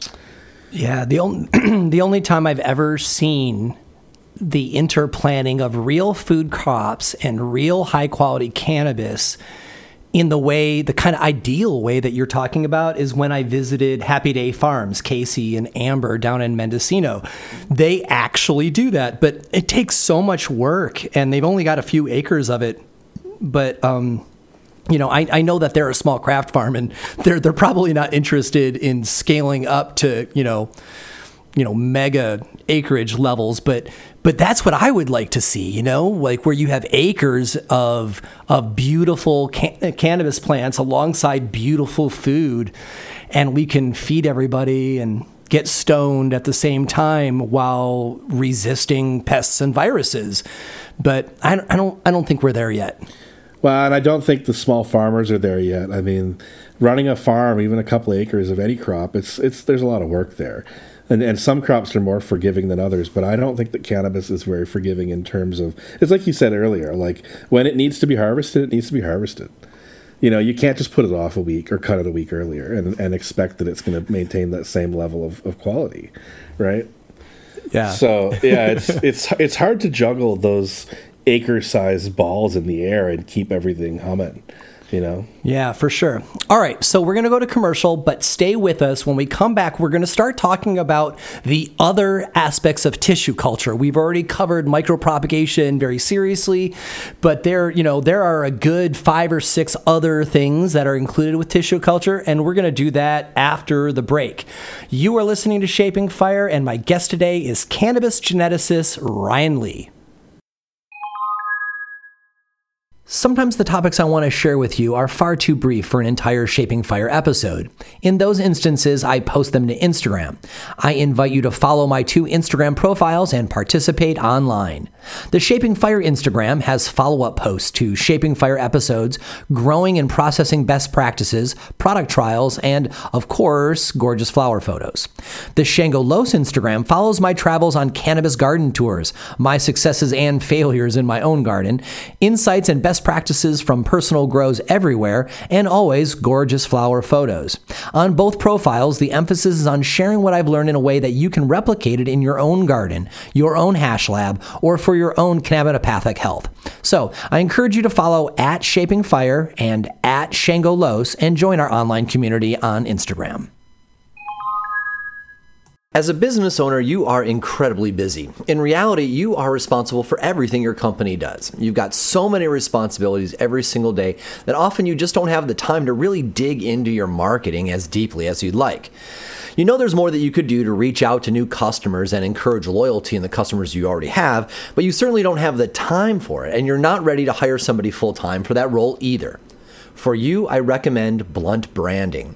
At Blunt Branding, Kirsten Nelson and her team are focused on improving your bottom line. You know, most marketing firms are excited to make your logo, packaging, and website very pretty, but they leave responsibility for improving your bottom line up to you. They don't want that kind of responsibility, but that's pretty much the most important part of marketing, right? Kirsten and her team will help you engage new customers, funnel them to your point of sale, whether it be online or a storefront, and keep them coming back to you and telling their friends. Now, if you happen to be a new cannabis company or an established company moving from medical to adult use in your state, Kirsten especially can help you. Not only is she well versed in marketing and finance, but she totally gets cannabis, whole plant medicine, terpenes, heritage farmers, and the particular needs of startups. Check out what she did recently for Moontime Medicinals in Humboldt at moontimemedicinals.com. Kirsten and her team put together a whole brand package for them, built their website, and wrote their sales materials. No doubt this is a paid commercial spot, but that does not mean they bought my opinion. I've worked with Blunt Branding on five projects now for various of their clients, and every single time they have done more than they have promised and over delivered on results. I love how they generate new revenue and focus on that as the goal instead of just making a pretty logo. Similarly, every single friend I have referred them to has come back to thank me, and that just does not happen every day. Grab a pen and paper because the website address is coming up. If you want someone to implement marketing programs that feed your bottom line, give Blunt Branding a call. They will share proven techniques to increase your audience and generate sales while using cutting edge technology solutions in the background that make all of this easy, automatic, and trackable. Go to shapingfire.com forward slash blunt branding to find out more. You can also click the link in our newsletter. Blunt Branding, marketing that makes you money. After you've caught up on the latest Shaping Fire episodes, do you sometimes wish there was more cannabis education available to learn? Well, we got you. Shaping Fire has a fabulous YouTube channel with content not found on the podcast. When I attend conventions to speak or moderate panels, I always record them and bring the content home for you to watch.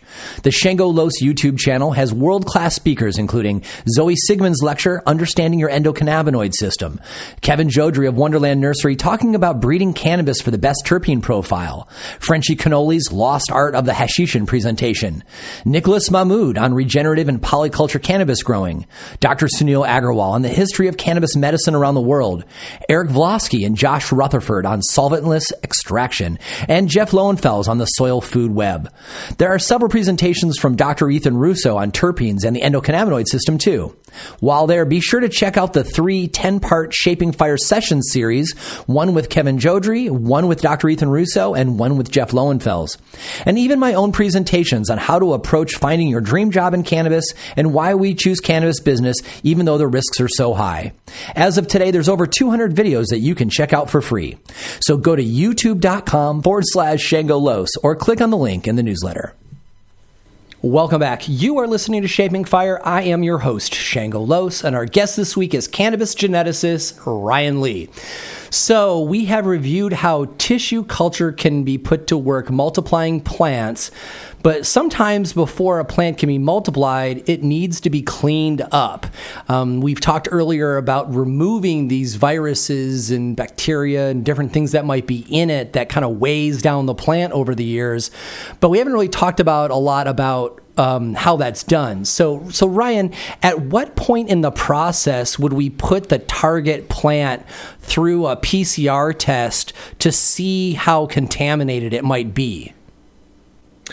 Well, really, it's something that we probably want to do repeatedly and over, you know, at, at different points throughout the tissue culture process, um, and that's really how we we go about certifying something as pest, fungus, or virus free, right? We we test them, we prove that there's no um, that these organisms aren't in the plant, and and and that's how we certify them. Just to clarify how PCR does that, PCR is a technique for multiplying specific genetic markers.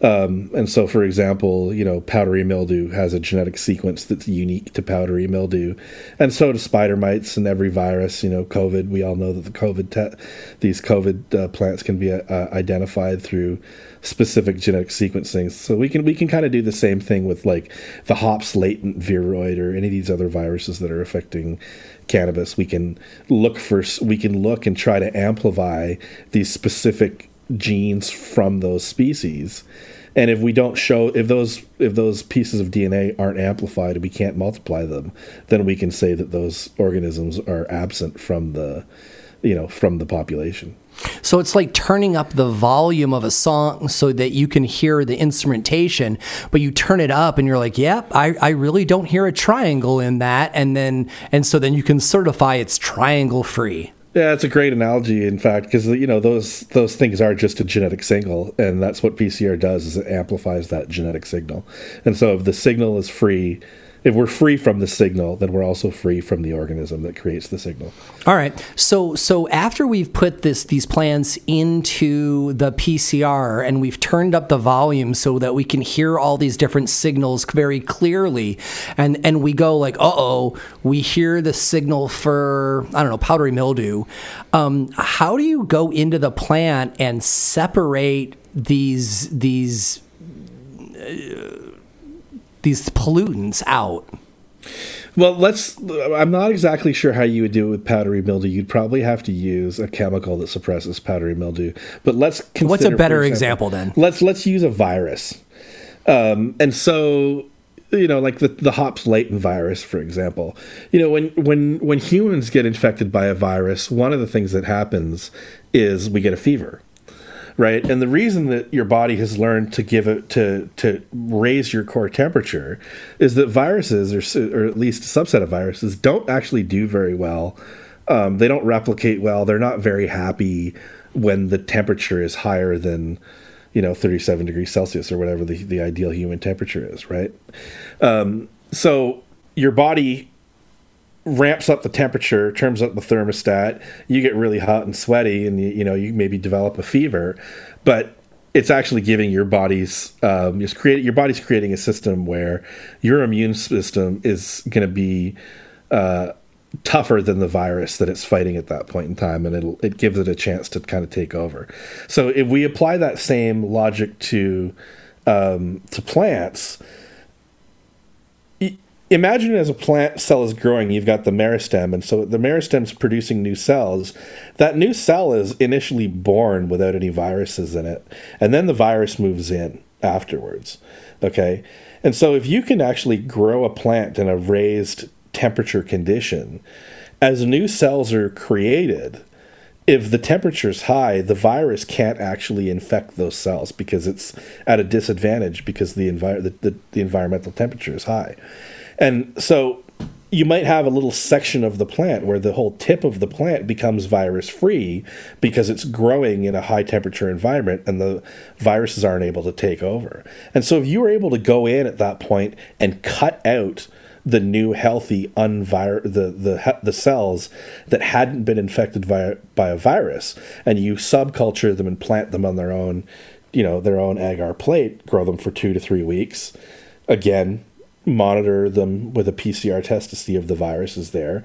And if it is, you just go through the process again. But after a series of subcultures, theoretically, you're able to get a group of cells that are true to the plant type but free from virus infection. And if that plant, the plant that grows from those cells, then becomes your new starting line, you've now actually removed the viruses from your plant line. I had it all wrong, man. I like I wasn't even close. I was like I I, I can see how uh, novice or amateur my picture was, but I was literally picturing the lab scientist there with a scalpel cutting around the virus, you know, so that it's well, not in, a, in, the cutting. But in a in a way, they're doing that, but it's just that you're using the temperature to create the barrier for the virus, right? Another way to do it, you might, I mean, if it was a bacteria, you might put like antibiotics on the growth medium, for example, right? So you're creating a chemical situation in the in the medium and thus in the plant where the bacteria can't grow right? And then you go and you do the same thing right? So so so after you run it through the PCR and you you've turned up the volume and you can see all the crap that your plant's got then you create a strategy for like okay what are the different steps we're going to do to this plant to allow new growth to be uh, contaminant free. So maybe you know you know you, you have to turn up the heat for a while to get rid of a virus, and then maybe you need to douse it with some kind of you know organic chemical to get rid of something else. And like maybe maybe it's a three or four step process. But in the end you are getting new growth that is free of these contaminants. That's exactly it yeah and then and that's you know what a pain in the ass it really is, but I mean, hop latent virus is also a pain in the ass, right? I mean, it completely devastates your production space. So, um, or broad mites or anything, any of these types of pests that you can go through. So you can think about it. We can get down to this very small little world inside a jar where we add maybe just a very little bit of pesticide or fungicide, um, and and those cells then grow out of that. It's a lot different than having taken a, a, whole big tall plant and soaked it down with you know five liters of pesticide right? I mean yeah and have to get real... that whole plant clean when you're only trying and, to get a little cutting to put in your petri dish Exactly right, and there's less environmental damage because again, you've you've released like maybe two, three microliters worth of pesticide as opposed to you know 500 milliliters. All right. right. So earlier, I thought you misspoke when you said that we are you were talking about the things that we were going to you know remove from the plant, like we talked about the virus.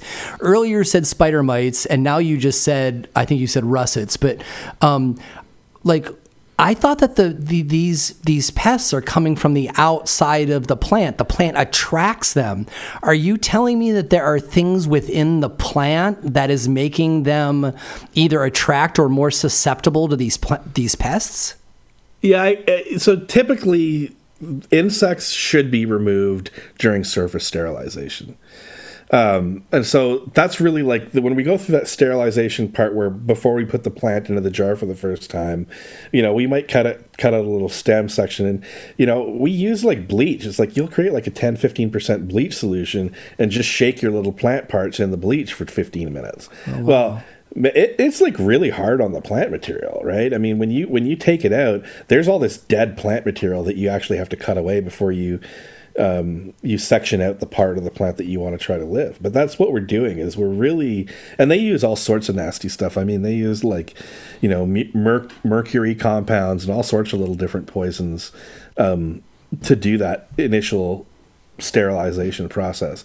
And that's kind of one of the reasons you don't want to keep reinitializing plants, right? It's because you're always introducing them into into this chemical. Ideally, they go through a short chemical insult and then what comes out from that is your starter culture material, right?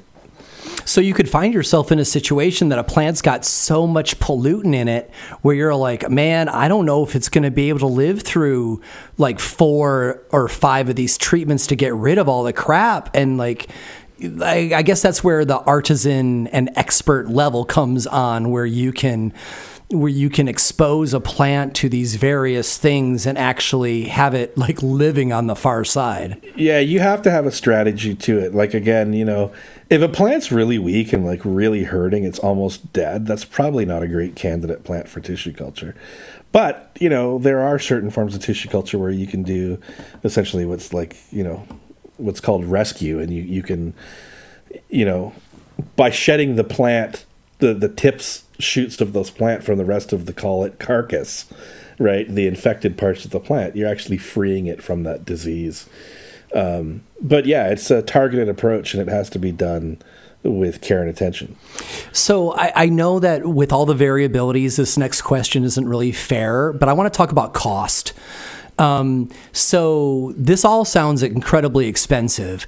Um, uh, let's say that that you you know let's say that I, I don't know what's typical, but but I'm just going to assume for a second that a plant you need to clean up before you can micropropagate it is going to have like yo let's say that there's a virus and a, and a fungus in there somewhere, and you're like okay we need to clean you know we we found these in the PCR we need to clean these up so that we get a nice clean cut so that we can micropropagate it. So to take us from the, the, the PCR analysis through the cleaning it up so that we have our one set of mother plantlets that we're then going to micropropagate. Like, can you just give me a ballpark figure about what it's going to cost to get us through the cleanup stage? Yeah, I don't know what it would actually cost in terms of reagent materials to do it yourself, but I know that um, there's companies both in Canada and the United States that will that will do this for you now, and I've heard quotes from anywhere of five thousand to twenty five thousand dollars per per genotype. So you know if you have a cutting of Blue Dream and a cutting of cookies that you want to have this process done to, it's you know minimum ten grand kind of thing for both. Right on, cool. That gives and, me a general idea. Yeah, and it can go up from there. You know what I mean? Like again, if you if these people are offering services to these public trading companies, it's going to be closer to twenty five, right? Yeah, I get you. Um, all right, cool. Well, then let's let's bring this episode home. You know, we've spent the most of the show talking about micropropagation because that is what ninety percent of the cannabis industry is doing under this this umbrella of tissue culture. But we know that there's other cool stuff that is under this tissue culture umbrella that's only being dabbled in in cannabis right now, um, even though it is incredibly common with like food and ornamental crops. So, um, you know, you had mentioned in our, our, in you know in a previous answer the issue of totipotency, the the idea that plants have stem cells, and these stem cells can become any other part of the plant. Using this knowledge, there are a few other more rare tissue culture applications that we're not going to go into deeply in this show. But you know, any anybody who's still listening, right, it probably actually cares about this, right? So, would you go into um, a few of these different applications that fall under the tissue culture umbrella so that like when we end the show people are like okay i understand the micropropagation that makes up 90% of tissue culture but i also understand kind of topically or tangentially these other areas that are also under the tissue culture umbrella yeah, well, there's some really neat stuff. I mean, tissue culture is just a great way to, to kind of ship plants around the world and f- store them, you know, for long term. Uh, we have what we call ex situ storage of germplasm. So, you know, they might go into a forest and find a very rare plant, and then you can take a cutting of that plant and bring it back and keep it alive uh, under tissue culture. Um, I bet one, you that I bet you people are smuggling plants that way too. Absolutely. Well, we'll get to that one, but But I think the first really cool one that I think that we're going to start seeing more of is something called a process called cryopreservation. And so cryopreservation is exactly what it sounds like. It's like you know, on the what's it, Futurama, they had the frozen heads, right? Yeah, yeah. it's that same kind of thing. Well, you can take like a very small shoot tip and you can subject it to a freezing process. Again, you load the plant up with sugar and these anti-osmotic. If you've if you've ever seen ice form under under a um, a microscope, for example, you see it start what starts off as a clear liquid, and then you get these crystals growing in the in the liquid as it turns to ice. And if you imagine that process happening in a cell, the, those ice crystals will actually grow and they'll pierce right through the cell wall. Okay, so as soon as you stab the cell wall with like an ice crystal or a needle or whatever, the cell's done, right? Like it's going to leak all of its contents out, and it just it's it just can't take that kind of insult. But if you do it properly, you can actually get um, you can you can do something called vitrification, whereas think of it like the life in that cell that cell going from an animated alive state to completely frozen into a glass like state immediately and when you so it just you, happens faster it happens incredibly fast, and it happens through a spe- very specific process of dropping the temperature um, in a in a very specific and quick way. And if you can actually get that um, that vitrification to happen, think of it like trying to walk through the mud. Okay, or, or, walk through cement. You got like rubber boots on up to your knees, and you're trying to walk through like um, some freshly laid cement. Like it gets stuck, right? And if if if you got stuck in there and you really tried to like really force moving your leg, like you might actually break your leg, right? Um, whereas if you were frozen solid, you're not going to break anything because you're not moving. Mm-hmm. Right. So if you can actually get a cell or a group of cells to undergo this vitrification process from essentially live to completely frozen, like in a split second, that you that's called vitrification and it turns out that if you can actually freeze life till at, at, that speed and size, we can then store whatever biological materials you have at like you know minus 100 120 degrees um, they do it in like a liquid nitrogen. They, they have these special containers that hold liquid nitrogen, and say the bottom third is filled up with liquid nitrogen, and the top third is the gas that's coming off that liquid nitrogen, which is still very, very cold. It's not as cold as the liquid, but that gaseous phase that fills up the top part of the container is cold enough where you can actually store biological samples for, you know, an extended period of time, say indefinitely right? And as long as the temperature doesn't change, those those biological samples are safe. You can then take those things and reanimate them and grow plantlets from those shoot tips that you've you've frozen under cryopreservation. And so um, it's a difficult process. It's we've only just figured out how to do it with cannabis. Um, but it's it's been typically done in other species, you know, uh, pine trees and all, all, sorts of trees that they use for forestry and hops. There's a place in uh, Oregon, Hops Research Center is doing all this kind of stuff with hops as well. Um, but you can imagine, I mean, anybody that's a grower and collects, you know, special plants from all over, you know, you, you, you learn pretty quickly that it's like, you know, keeping 50 different genetic types and having to like grow them and take cuttings and cycle them, like that's a real process and it takes a lot of time and energy and resources.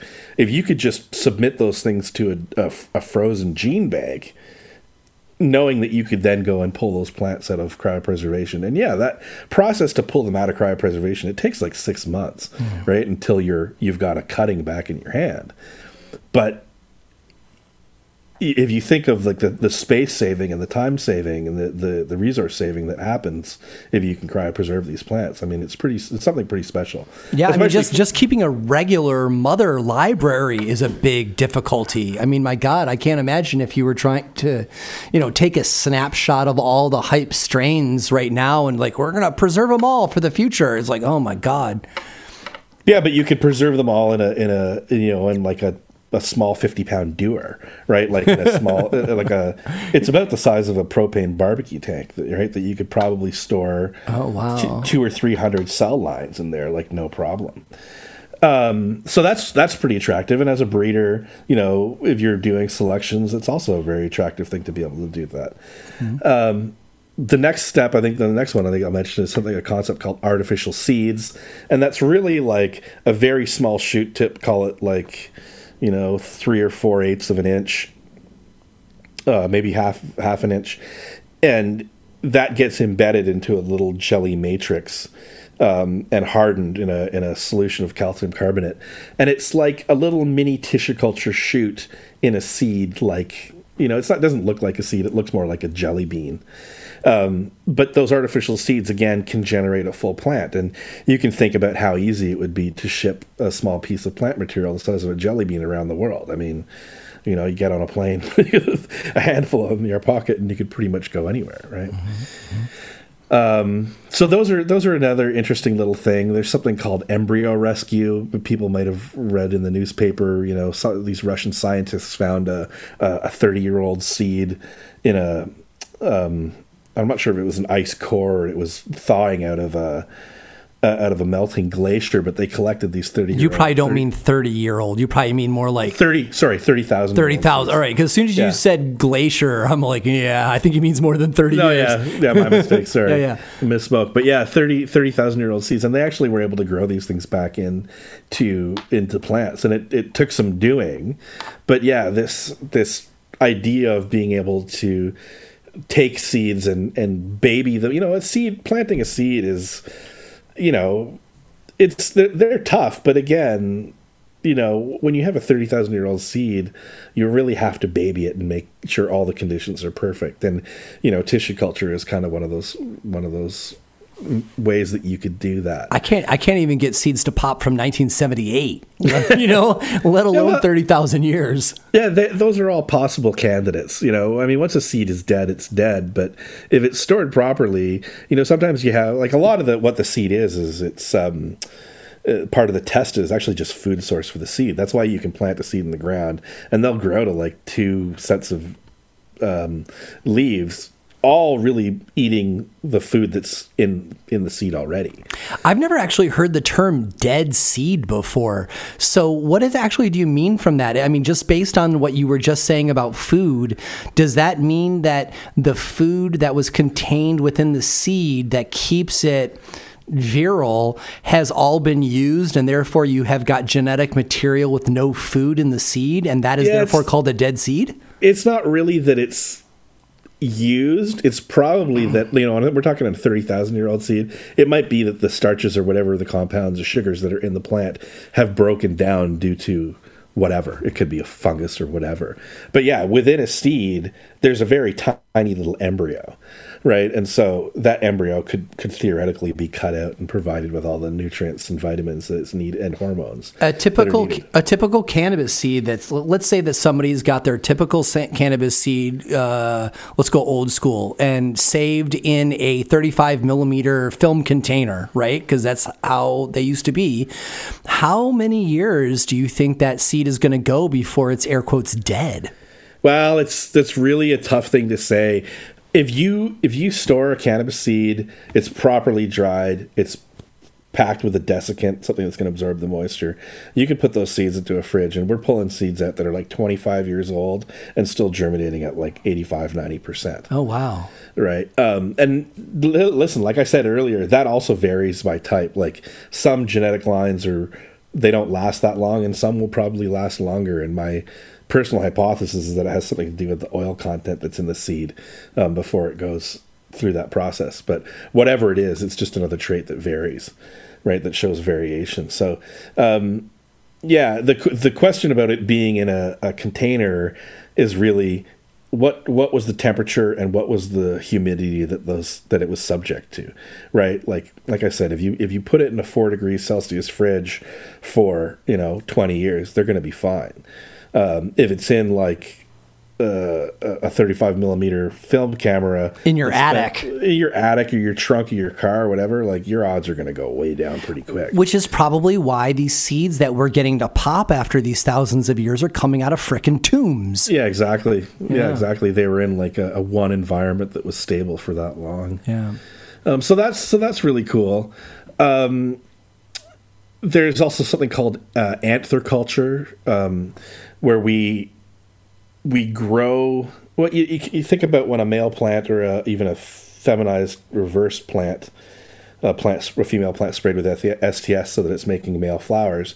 Those male flowers are, um, you know, they go through a process until they drop the pollen, and say that takes 30 days, right? So you can actually cut those branches off at like 15 days, for example, and go into the the forming male flowers and within those flowers there's the cells that are growing to become pollen grains you can actually culture those cells at that stage oh. and and try to culture them and in rare circumstances um, if you've done everything right you can actually grow the the pollen or the pre-pollen grain, grain cells into a plantlet um, and we can subject those things to a, a, a, chemical called colchicine, and colchicine is effectively doubles the chromosome number.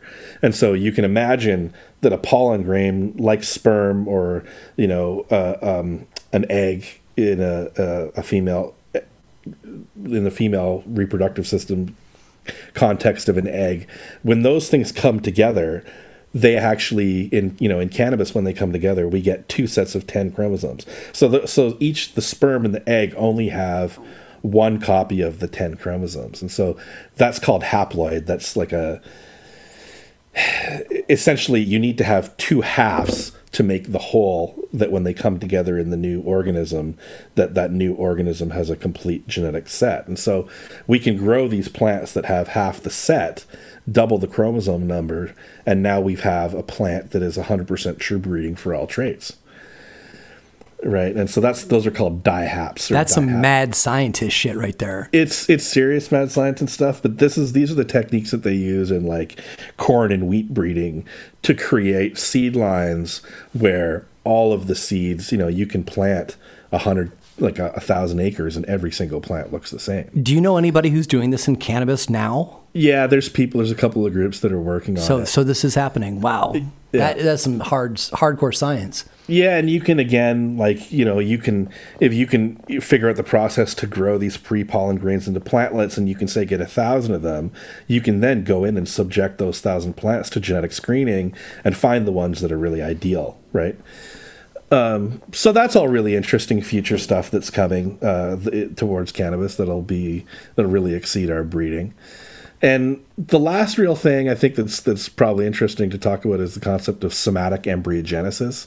And so embryogenesis is like you can think of the word the genesis of an embryo. It's the process of creating embryos. And so the somatic part of that word means it comes from the body of the plant. And so you can actually take imagine you could take for example your favorite plant, doesn't matter what it is, called Skittles. You take your Skittles plant, you encourage those um, that plant to grow callus, and that callus callus can then be coaxed into like a pre-embryonic cell state. Okay, and when once we have those cells, those cells can be grown and multiplied on mass quantities and then divided into little groups or clumps and those individual clumps can then be coaxed into embryos. And so essentially what you have at the end of that process is say 10,000 embryos that all came from your skittles plant right? But they're what we call bipolar. They have a, a top shoot that goes like a, a top meristem that grows skyward and they have the root meristem that grows towards the, the soil right? Whereas in the context of the tissue cultures that we were talking before, you know, we had to actually put them through a separate process to get that uh, root meristem to grow, right? So they were really unipolar at that stage. They were only growing skyward, right? And so having a plant part that will grow a shoot and a root, it really makes things easy for automation because the plant's ready to just do what it does normally as it, as if it were a normal seed, right? So think of it like having 100,000 seeds that are all twins.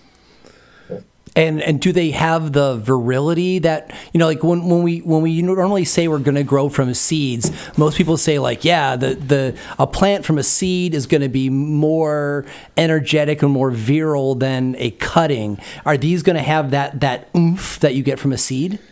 Yeah, because again, part of that oomph comes from the having the taproot that grows straight down, and it taps down into the soil and goes searching for the water table. Whereas clones, you know, when we have clones, they're coming out sideways, so the roots kind of they don't tap they don't they don't seem to tap down as much. They kind of they kind of grow more along the surface of the soil. Um, and so there really is something about having that taproot that drives straight down into the soil um, that has to do with vigor, right? Wow. Um, you know, uh, I'm, I'm kind of glad that we focused on micropropagation as the major umbrella because I don't think I would have been able to follow you uh, in a conversation with these five things that you just laid out. This is like some serious science. And I don't, you know, like, you know, there are some good people that have got capital that are probably doing these things, but this really sounds like like mega, ag, you know, mega ag companies that'll be doing this stuff.